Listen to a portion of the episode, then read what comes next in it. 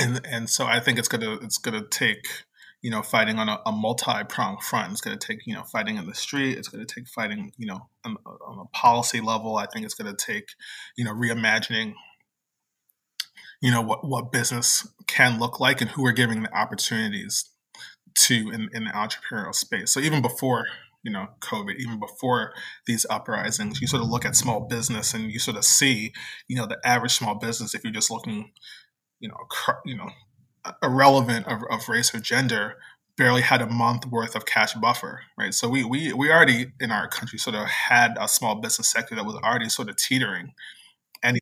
And then you sort of look at at, at black business, you know, uh, you know, fifty eight percent of black businesses before this were already in financial distress, you know. And, and so to me, it's like, how do we come out on the other side of this and, and make sure that we have banks and VC funds and er, angel investors who are investing at the earliest stages of entrepreneurship so that these these companies don't start undercapitalized because it's hard to build in the be you know from the beginning when you're starting under under resourced. And so what I, all I see is this is just a manifestation of of a bad beginning.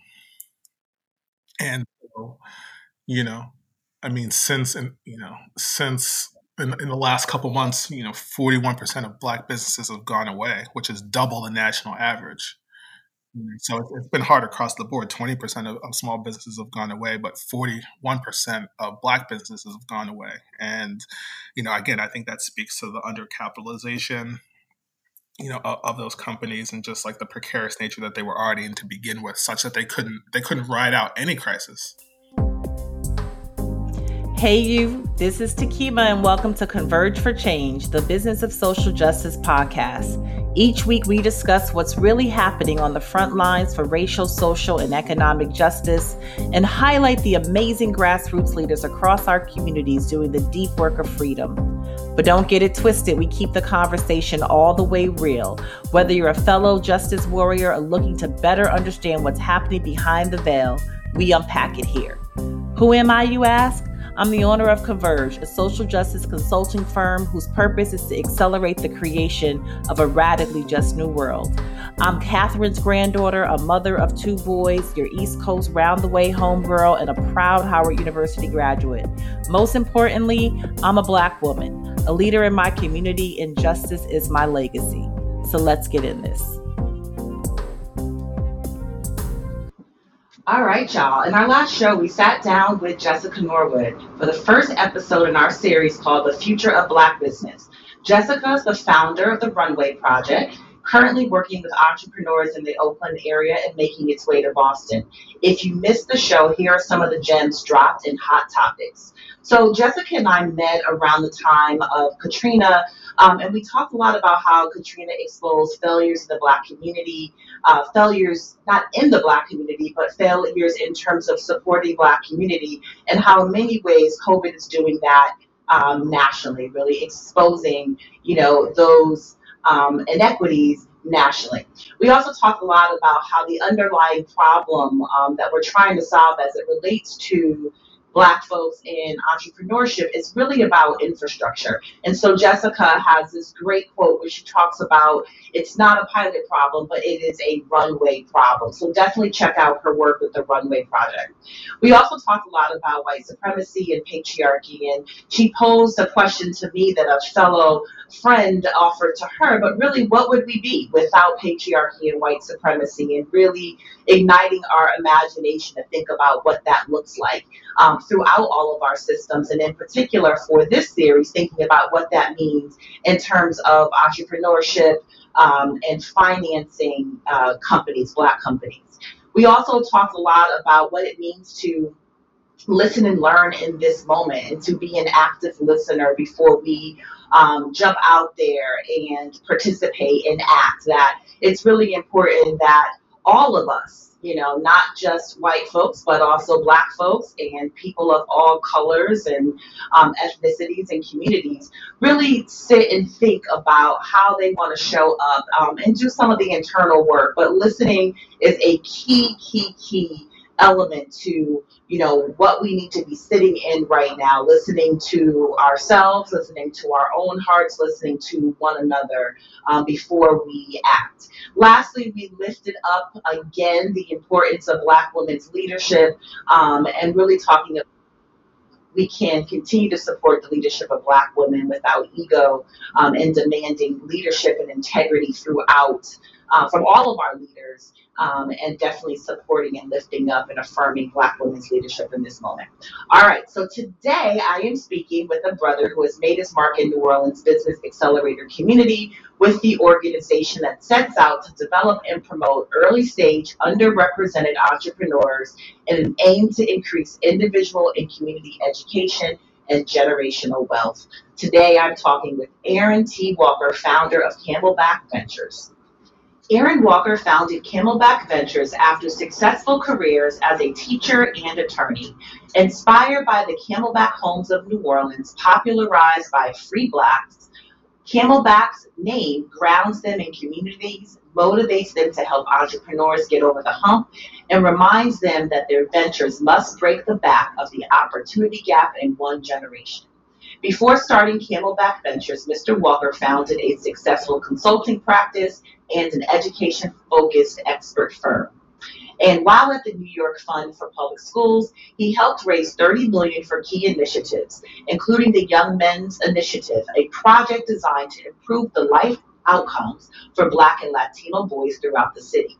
A graduate of the University of Virginia and the University of Pennsylvania Law School, Mr. Walker has also experience working in large international law firms. He is a fellow of the 22nd class of the Pahara Aspen Education Fellowship and a member of the Aspen Global Leadership Network.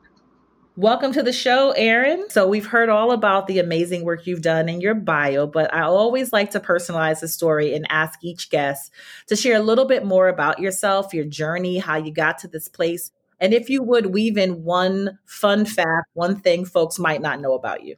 Sure. Um, I might even be able to do two. Let's see. so, I live in New Orleans, but I was born and raised in New Jersey, uh, the part of New Jersey that's the suburb of New York. I went to UVA for undergrad and was a first gen college student. I was a foreign affairs major and thought I would have some great career in the State Department or international politics. Ended up applying to Teach for America and moved to Philly to teach. I taught high school English for a few years and you know, took that experience and, and, knew that I really wanted to sort of make a life in education, but didn't think teaching was necessarily my calling, and sort of felt there were a lot of systemic issues at play, and wanted to to work on those. And so, at the time, there was like this drumbeat that education was a civil rights movement in my generation. And I thought, well, civil rights that means you go to law school and you like change the laws and you fix stuff. So I went to law school at Penn, and uh, I remember my first year of, of law school. Uh, you take constitutional law, and we read a case called um, San Antonio v. Rodriguez, which was a Supreme Court case in 1972, where the court said that education was not a fundamental right. And I thought, well, the case decided this 30 years ago, and I've got still got three years of law school left, uh, or two ish, two and a half ish. Uh, and so, you know, I finished law school and it was great. I made a lot of great friends and I, I learned a lot there and I would, I would do it over and over again. But I took that experience and went to a law firm, which was never the plan. But, um, you know, you leave law school uh, with a lot of debt. And I was like, this is a good place to be. So I moved to New York mm-hmm. to, to work at a law firm.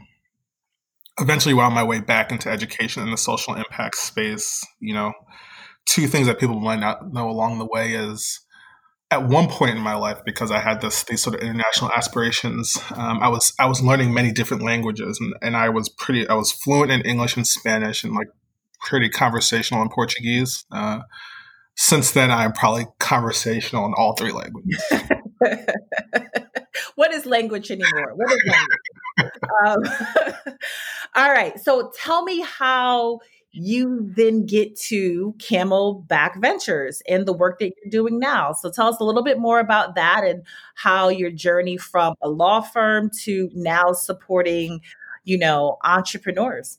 Yeah. So as my wife likes to tease me, I've been playing entrepreneur for the last 10 years. Um, the last seven probably most successfully. You know, Camelback is the third thing I have started. So I, I, feel like I've seen the breadth of entrepreneurial failure and success from something that didn't really work at all to something that was working. But I thought to myself, this is not how I want to spend 10 years of my life, even though I, I could see how I could build this into a business to Camelback.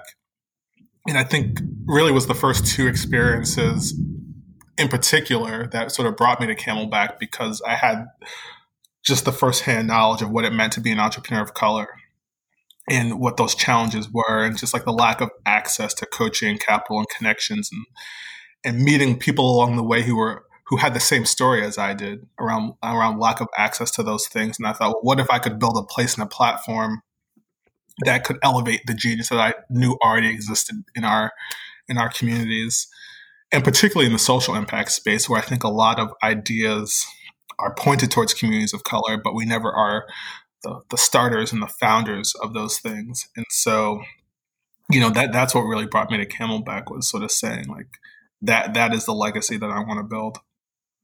Absolutely. So that's super interesting. Um, I actually don't know if you know this about me, but um, and you are too, right? You're an Echoing Green fellow. I was. I I have never won a fellowship,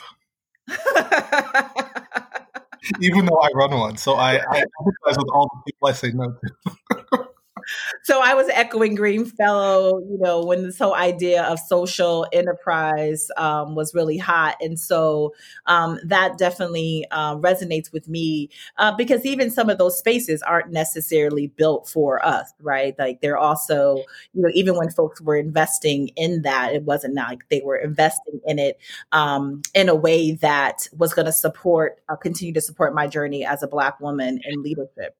So yeah. I want to kind of dig in a little bit more coaching, capital, and connections. Want to say more about how you identify those things as kind of the key missing ingredients for the success of uh, entrepreneurs of color? Yeah, definitely. It, I mean, again, sort of thinking about myself, which is, you know, before I started playing entrepreneur, I worked at a place called the Fund for Public Schools in New York City, which was a venture philanthropy where we had a whole boatload of money to invest in a whole lot of innovative ideas and entrepreneurs. And, you know, I just saw firsthand how important money was to that equation. And then when I jumped off to do something on my own, how hard it was to raise money. And I just knew that was that was a key piece of it, was just like access to capital. Like you can do a lot of things, but you still need money. And you know, we we know historically one of the the the byproducts of the racial wealth gap is just you don't we often don't have the networks to go ask a friend or ask an uncle for fifty thousand dollars they would not mind losing, so you can go pursue your entrepreneurial dream. Um, so that was like the capital piece. But then you know, when we did the pilot for Camelback, I sort of had this idea around coaching, capital, and connections, but I didn't have any money.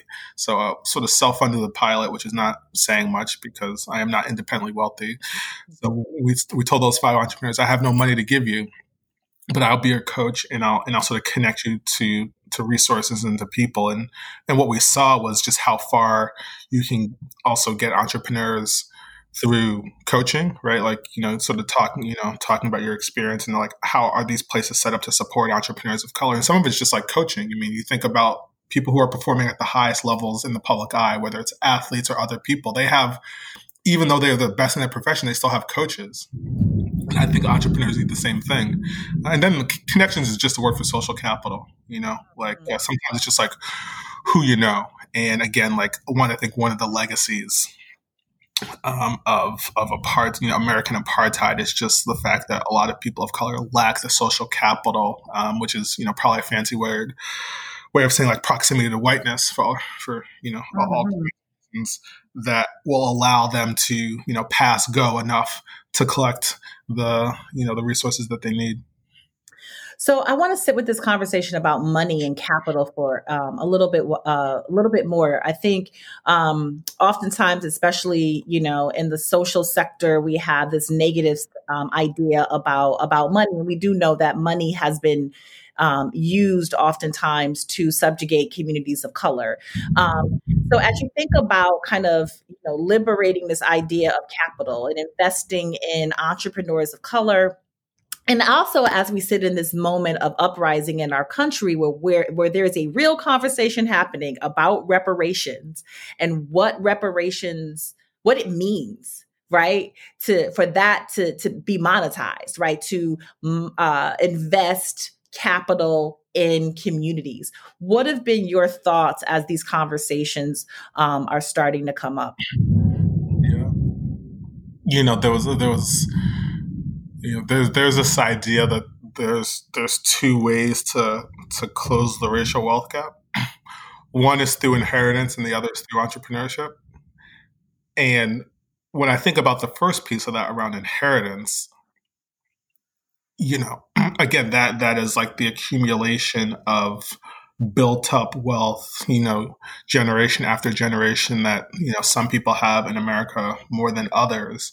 And so, you know, either we have a choice, we can create policies that will allow people of color to generate those returns generation over generation, you know, for the next, you know, several hundred years, or we can sort of figure out ways to, you know, have it take less than 228 years. you know, for, for for that to happen, and I feel like that's that's the conversation. Um, I feel like that's the conversation that we're having, which is we can't sort of take this ahistorical look and say, well, you know, things are equal now, and that's even a questionable statement. So let's just start running the race. It's like how if we're going to run this race, how do we make sure that everyone is at the same starting starting position? And you know, what's the saying? Sort of like truth rises to earth. You know, uh, and so I think I think at some point, you know, we we all just sort of have to deal with, with what's true. And I feel like our country is in that moment right now where we have an opportunity you know, we have an opportunity to do that. Uh, and you know, I mean, I, I, just started this book called uh, "My Grandmother's Hands," and I'm only a couple chapters in, but you know, the author talks about this idea of clean pain and dirty pain, and I, I think we're sort of in this moment right now where we have we can either deal with this pain uh, in a clean way or a dirty way. Mm, mm. Yeah, and uh, yeah, it's it's it's it's very interesting the various responses that folks in the US are having to, you know, what I've been calling the reckoning, you know, a lot of healing work, a lot of reparation work, a lot of atonement. And, you know, and then beyond that, you know, what does that look like to make people whole again? So I want to segue a little bit into talking some more about money, but talking about it in the philanthropic space. You just wrote a letter that was published in the Grio. We're going to make sure it is linked here and, and folks have a chance. I um, really enjoyed this letter, but it was on racism and philanthropy and the trials of being a Black founder. So, just for our readers, I want to read a, a quick quote from it. And then I'd love to hear, like, what inspired you to write this? You clearly dug deep. It is also, you know, a lot of courage to put yourself out there. So there's this quote where you talk about the Huxtables. So, for all I learned from the Huxtables, the 1980 sitcom family, what I never saw was how this Black family dealt with pain. I know they didn't arrive without struggle, nor did they live absent of pain. I also wonder if they, in part, were the example of Black excellence because they didn't talk about their pain. Talk a little bit about this article and and what moved you to publish this and share this with the world. Yeah. I mean, it was a two year journey. You know, I, you know, may, maybe you've had this experience of having something that just kind of kind of breaks you a little bit or you know pun intended sort of breaks the camel's back you know and uh, you know i just i just had you know a series of interactions with with one philanthropist and um, i don't know one day you just your, your cup runneth over with just kind of like frustration and I started just like writing this, you know, writing what I thought was going to be an email at the time. Uh, and, you know, like sometimes you realize maybe I should just send this to a few people first. maybe I should just walk away, see how I feel tomorrow. Let me just check. In, in, part, you sort of do it because you kind of know you're you're line stepping a little bit. And you just want to see what your inner circle thinks about your line stepping or maybe walk you back from the edge.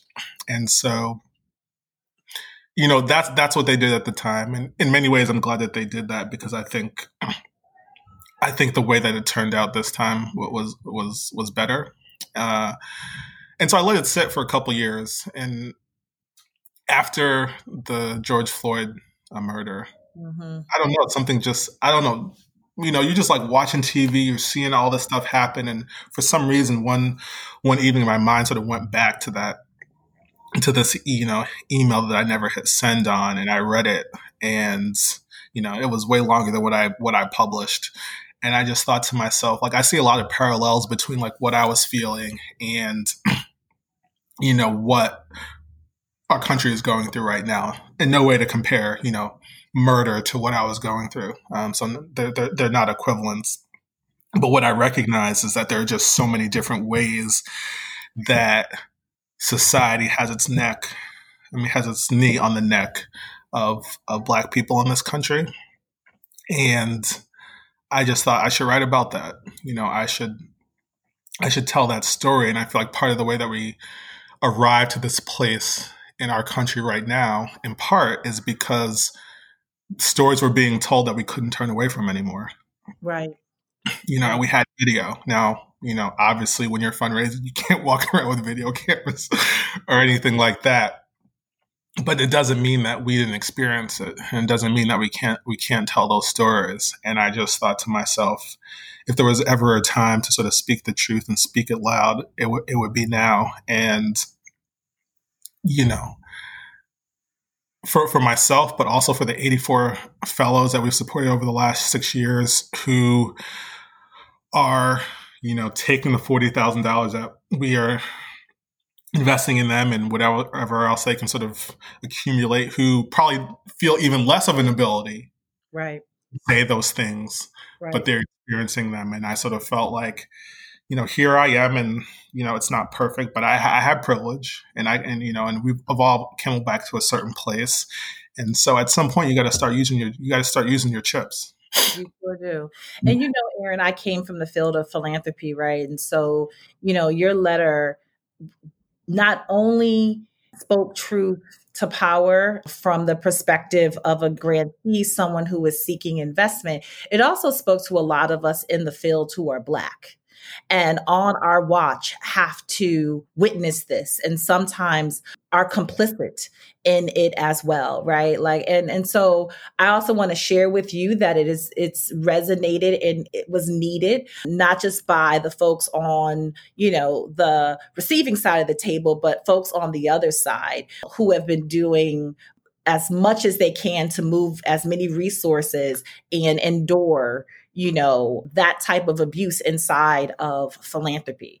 So just really wanted to to thank you. I've shared it widely with many of my colleagues in the field. And in many ways, that courage gives your courage gives them the cover and the courage to fight more inside of those institutions, right? Because of the power dynamic, who talks back to philanthropy, right? It is the most unaccountable sector. You know, it has this guise of benevolence when we know in fact, the 501c3 model and other things have been used to, in, in, many way, control communities of color and keep us, you know, and, and keep us subjugated in some some way. So, you know, I don't know if you meant for it to have that impact, but you know, I just want you to know that beyond the folks that you were thinking this was going to support, there's also been this other ripple effect, and I think folks are really appreciative of you stepping out. Yeah, I appreciate that. I mean, look, I, I think, uh,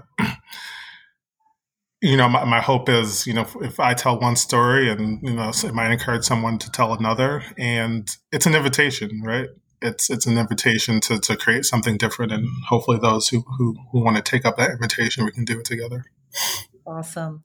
So now let's talk a little bit more. Um, you know, this series really is bringing folks on the show who I know because we've interacted in some ways and I've admired you from afar in terms of your thought leadership, you know, bringing folks on to help us begin to imagine a future? We're in the midst of a pandemic. You know, I have no belief that there'll be a vaccine by December and we'll be back to business as usual. We're in the midst of an uprising. The world is changing. The ground beneath us is changing how what how is that sitting with you? And and what are your thoughts about about the future the future of of black business of black entrepreneurship? What are what are your thoughts? Yeah i mean look i, I think you know we are we are living in you know what i i believe to be you know once in a once in a lifetime opportunity to to sort of change who we are as a country and as a nation and so in many ways to me it's it's like a it's like any virus you know which is you you it, it sort of gets worse before it gets better you know mm-hmm. and so that it, it is it is painful to see and painful to live through that but you know i sort of walk with this faith that you know th- this is part of what's necessary to get to the other side you know of, of where we are right now and that man, whatever's on the other side of this uh, is better be damn glorious. well, as Assata says, we have nothing to lose but our chains, right? Like, this is definitely this has been a lot. I'm really, really curious about, you know, all of this stuff is changing. You support, you know, entrepreneurs of color. What are you thinking of is the future of of entrepreneurship? How do we need to reimagine business, um, Black business, Black wealth building um, in the future? Yeah, I mean, I think this this incident is sort of showing us the cracks that already existed. Mm-hmm. You know, one of my you know, one of my colleagues, Kelly, always says this thing to me that you know I, I really like, which is you know that because there are disparities in the crisis, there are going to be disparities in the recovery. And so, you know, for me, that that is a clarion call just to sort of re- remember that, you know, like this is a critical space to make sure that there aren't disparities in the recovery. Mm-hmm. You know, and you know, I think those who are who are native to New Orleans and who lived through Katrina can sort of talk about talk about that in a way that I can't. You know, I moved to New Orleans in, in 2014, but I think there are a lot of parallels you know and so uh, you know i'm looking at this moment trying to say to myself what can i do? What can camelback do to make sure that there are not disparities in the recovery so that we don't look up at this moment and say that this was a moment that further entrenched the inequities that that exist? And and so i think it's going to it's going to take you know, fighting on a, a multi-pronged front. It's going to take, you know, fighting in the street. It's going to take fighting, you know, on, on a policy level. I think it's going to take, you know, reimagining, you know, what, what business can look like and who we're giving the opportunities to in, in the entrepreneurial space. So even before, you know, COVID, even before these uprisings, you sort of look at small business and you sort of see, you know, the average small business, if you're just looking, you know, cr- you know, irrelevant of, of race or gender barely had a month worth of cash buffer, right? So we we we already in our country sort of had a small business sector that was already sort of teetering, mm-hmm. and and then you sort of look at at, at black business. You know, uh, you know, fifty eight percent of black businesses before this were already in financial distress. You know, and and so to me, it's like, how do we come out on the other side of this and, and make sure that we have banks and VC funds and angel investors who are investing at the earliest stages of entrepreneurship so that these these companies don't start undercapitalized because it's hard to build in the be, you know from the beginning when you're starting under under resourced and so what I, all I see is this is just a manifestation of of a bad beginning. Mm-hmm. yeah. And so, you know I mean since and you know since in, in the last couple months, you know, 41% of black businesses have gone away, which is double the national average.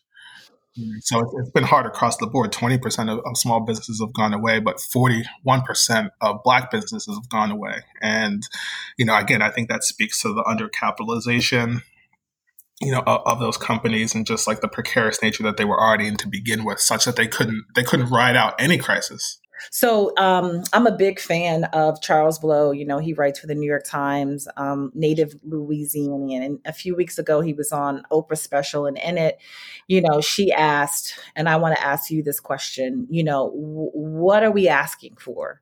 in this moment? You know, what is the demand in this moment? His response was, well, if our life is at stake, we're asking for everything you know, we need to be bold, um, balls to the wall. Like we need to ask for everything if um, the potential cost is our lives, right?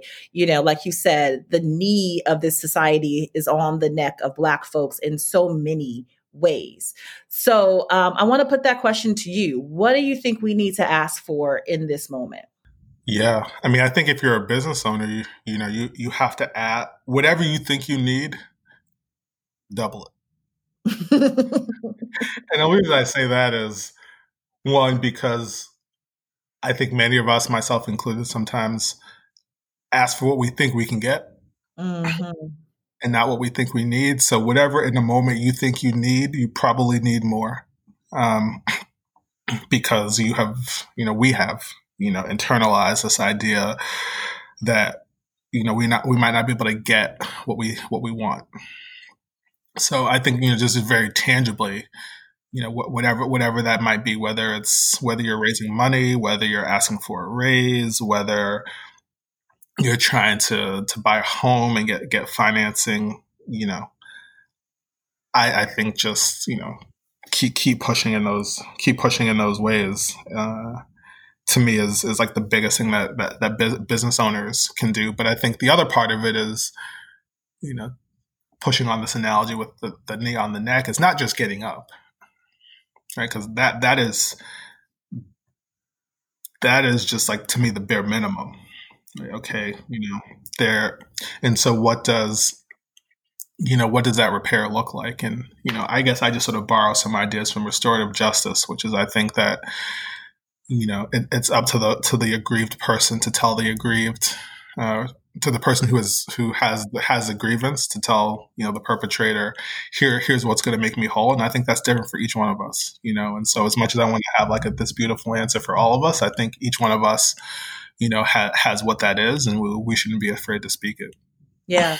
No absolutely. I think uh, racism sexism you know all of it has impacted impacted all of us um, in similar ways and in some very specific ways. Um, and this is definitely a, a time of atonement and healing. Um, and I think there's so many folks who want this to be a moment, right? They want this to be a statement. They want this to be that. And, you know, I keep telling folks, no, we're going to have to sit in this for a while, right? We're going to have to give, you know, Black people just the opportunity to figure out what they need to be able to answer the question um, because we don't have the privilege. To your point right like we have operated uh, mostly from a space of scarcity. And so we only ask for what we think we can get. Um, and the idea of asking for what we deserve um, is in many ways novel and radical. Uh, so I so appreciate, you know, you sharing that with us. So as we wrap up the, the interview, I've been doing this thing with everyone. Um, it's I've really been enjoying this. Um, I think I know one answer to your question. Um, so doing these rapid fire questions with with all my guests, and um, so I'll ask the question and give you a moment to sort of sit with it, contemplate it, and share what comes to mind. Um, you ready? Yep. All right. So the first question is, how would you define freedom? It's a complicated question.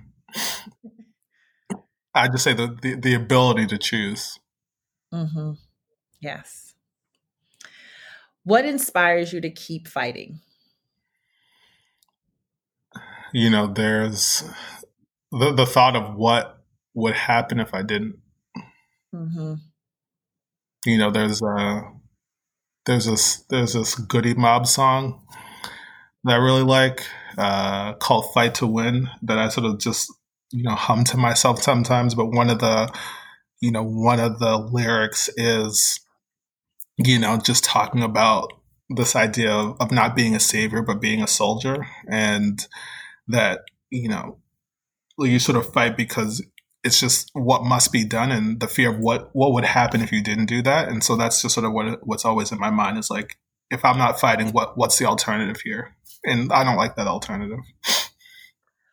We're gonna keep on fighting. All right so last last one is who is your personal hero the this is the question that you were saying you, you so definitely one of them uh, is, is my baseball personal hero is Jackie Robinson for for a lot of reasons. My favorite sport growing up was baseball. Um, you know, just sort of really admired like who he was and what he stood for, not only in baseball but you know way before he broke the color barrier.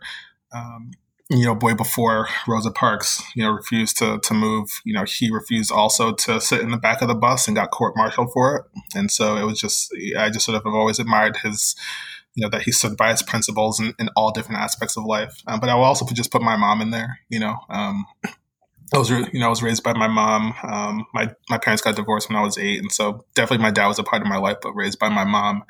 And you know, as a parent now, have just like you know deep deep respect. I mean, I always had deep love for her, but deep deep respect for what it means to uh, raise black children, and particularly um, you know black boys.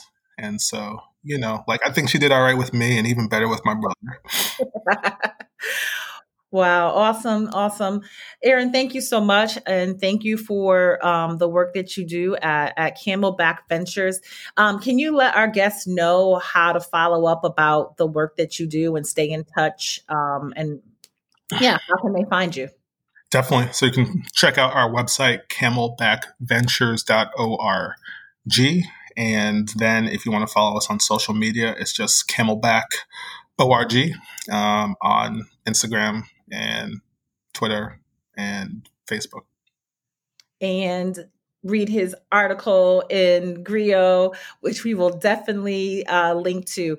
Aaron, thank you so, so, so much for sharing with our audience. I have a feeling this won't be the first time we call you and ask to hang out. Um, but, but I really do appreciate you spending some time with us and helping us build this little pr- platform to have conversations with cool folks who want to change the world. No, thank you for having me. It's been it's been a lot of fun. Awesome. Welcome back, Warriors. By now, you know we have a few rules on the show. Number one, we keep it real. Number two, you've got to be an active listener. There is no progress without the work. So today we put in the work.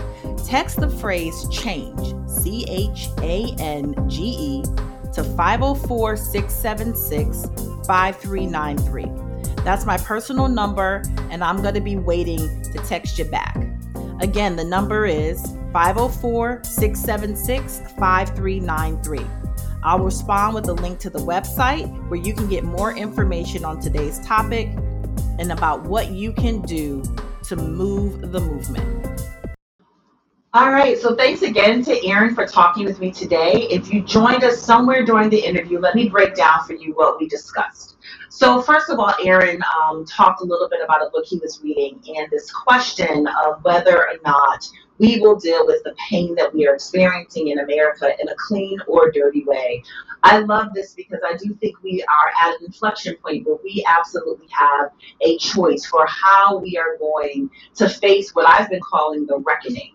Um, and really decide as a country, as a nation, as a, as a community, how we're going to show up in this moment for one another, right? Um, and in many ways, that showing up requires a sacrifice of all of us. We also talked about access to capital as we continue the conversation around the future of Black business and how access to capital in many ways has been about proximity to whiteness.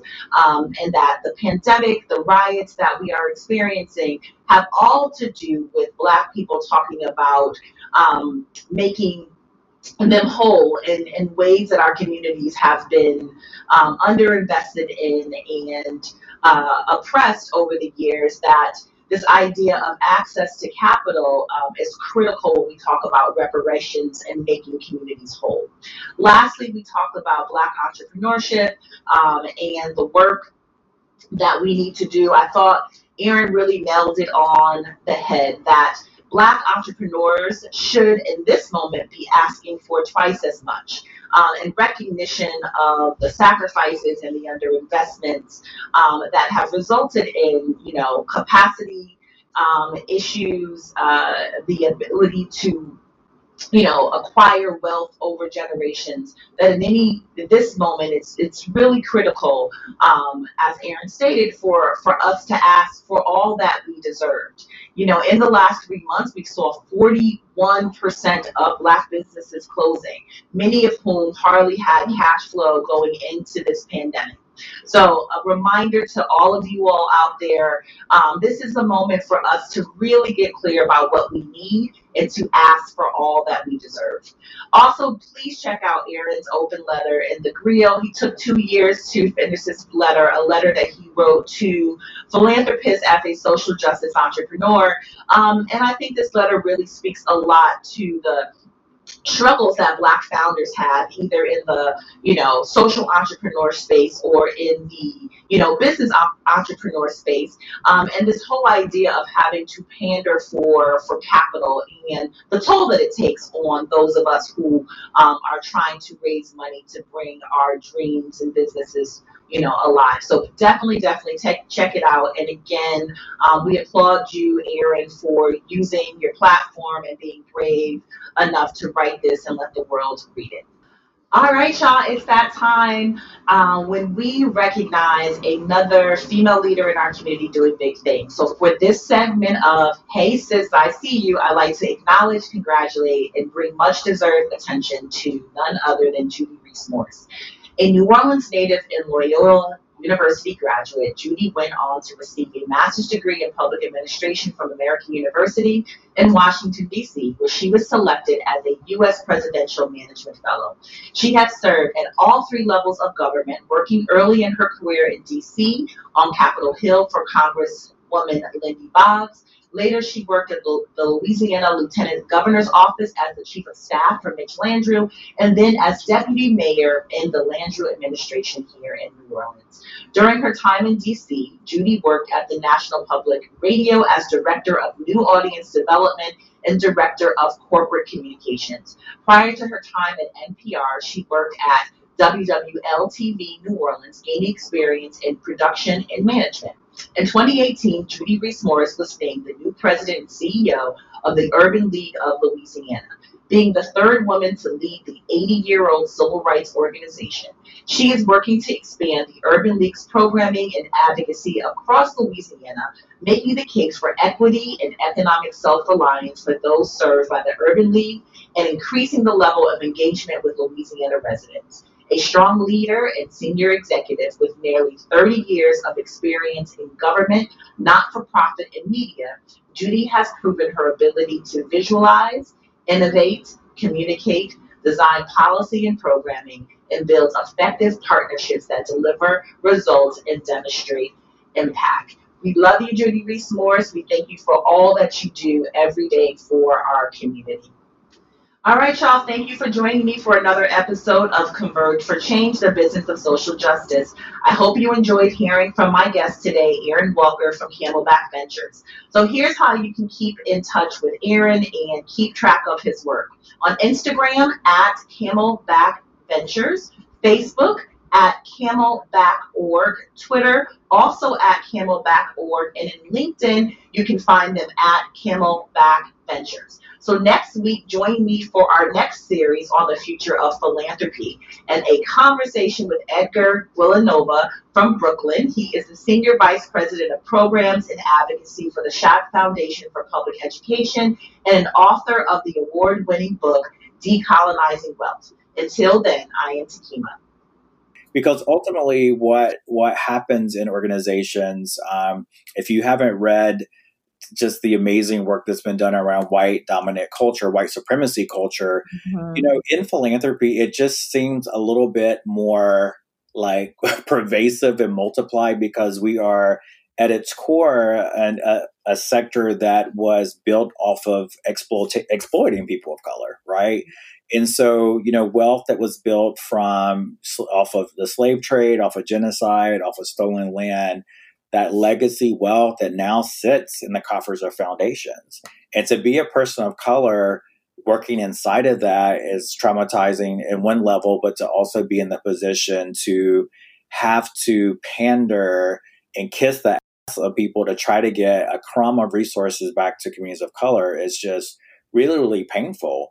Mm-hmm. And, um, you know, I, I, I talk about the position that a lot of us played as being the house slaves because in the first part of the book, I give a plan, it's a plantation analogy and you know it's it's sort of like being understanding that you are still from uh, a community with no power but yet you do have some assumed privilege by being on the inside of this this very privileged space but you are still reminded on a regular basis where you came from who you are and that you have no power. But trying to exercise the little bit of privilege that has been um, awarded to you to get money for your people. And so I think the pain points that I outline in the first part of the book are just actually about the origin of wealth in the first place and how philanthropy came to be.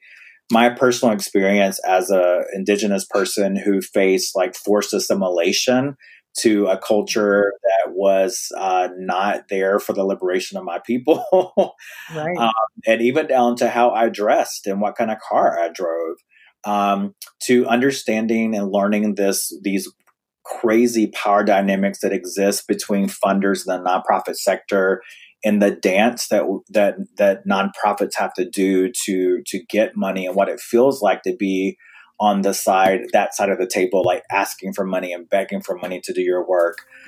Hey you. Are you following me yet? How else will you be the first to know what's next? You can find all of my podcast episodes on my website www.convergeforchange.com under the podcast tab. Follow me on social media on Facebook at Converge for FOR Change, on Instagram at I am Takima, and at Converge for Change. Be sure to subscribe on your favorite podcast library like Apple Podcasts, Google Play, and Spotify.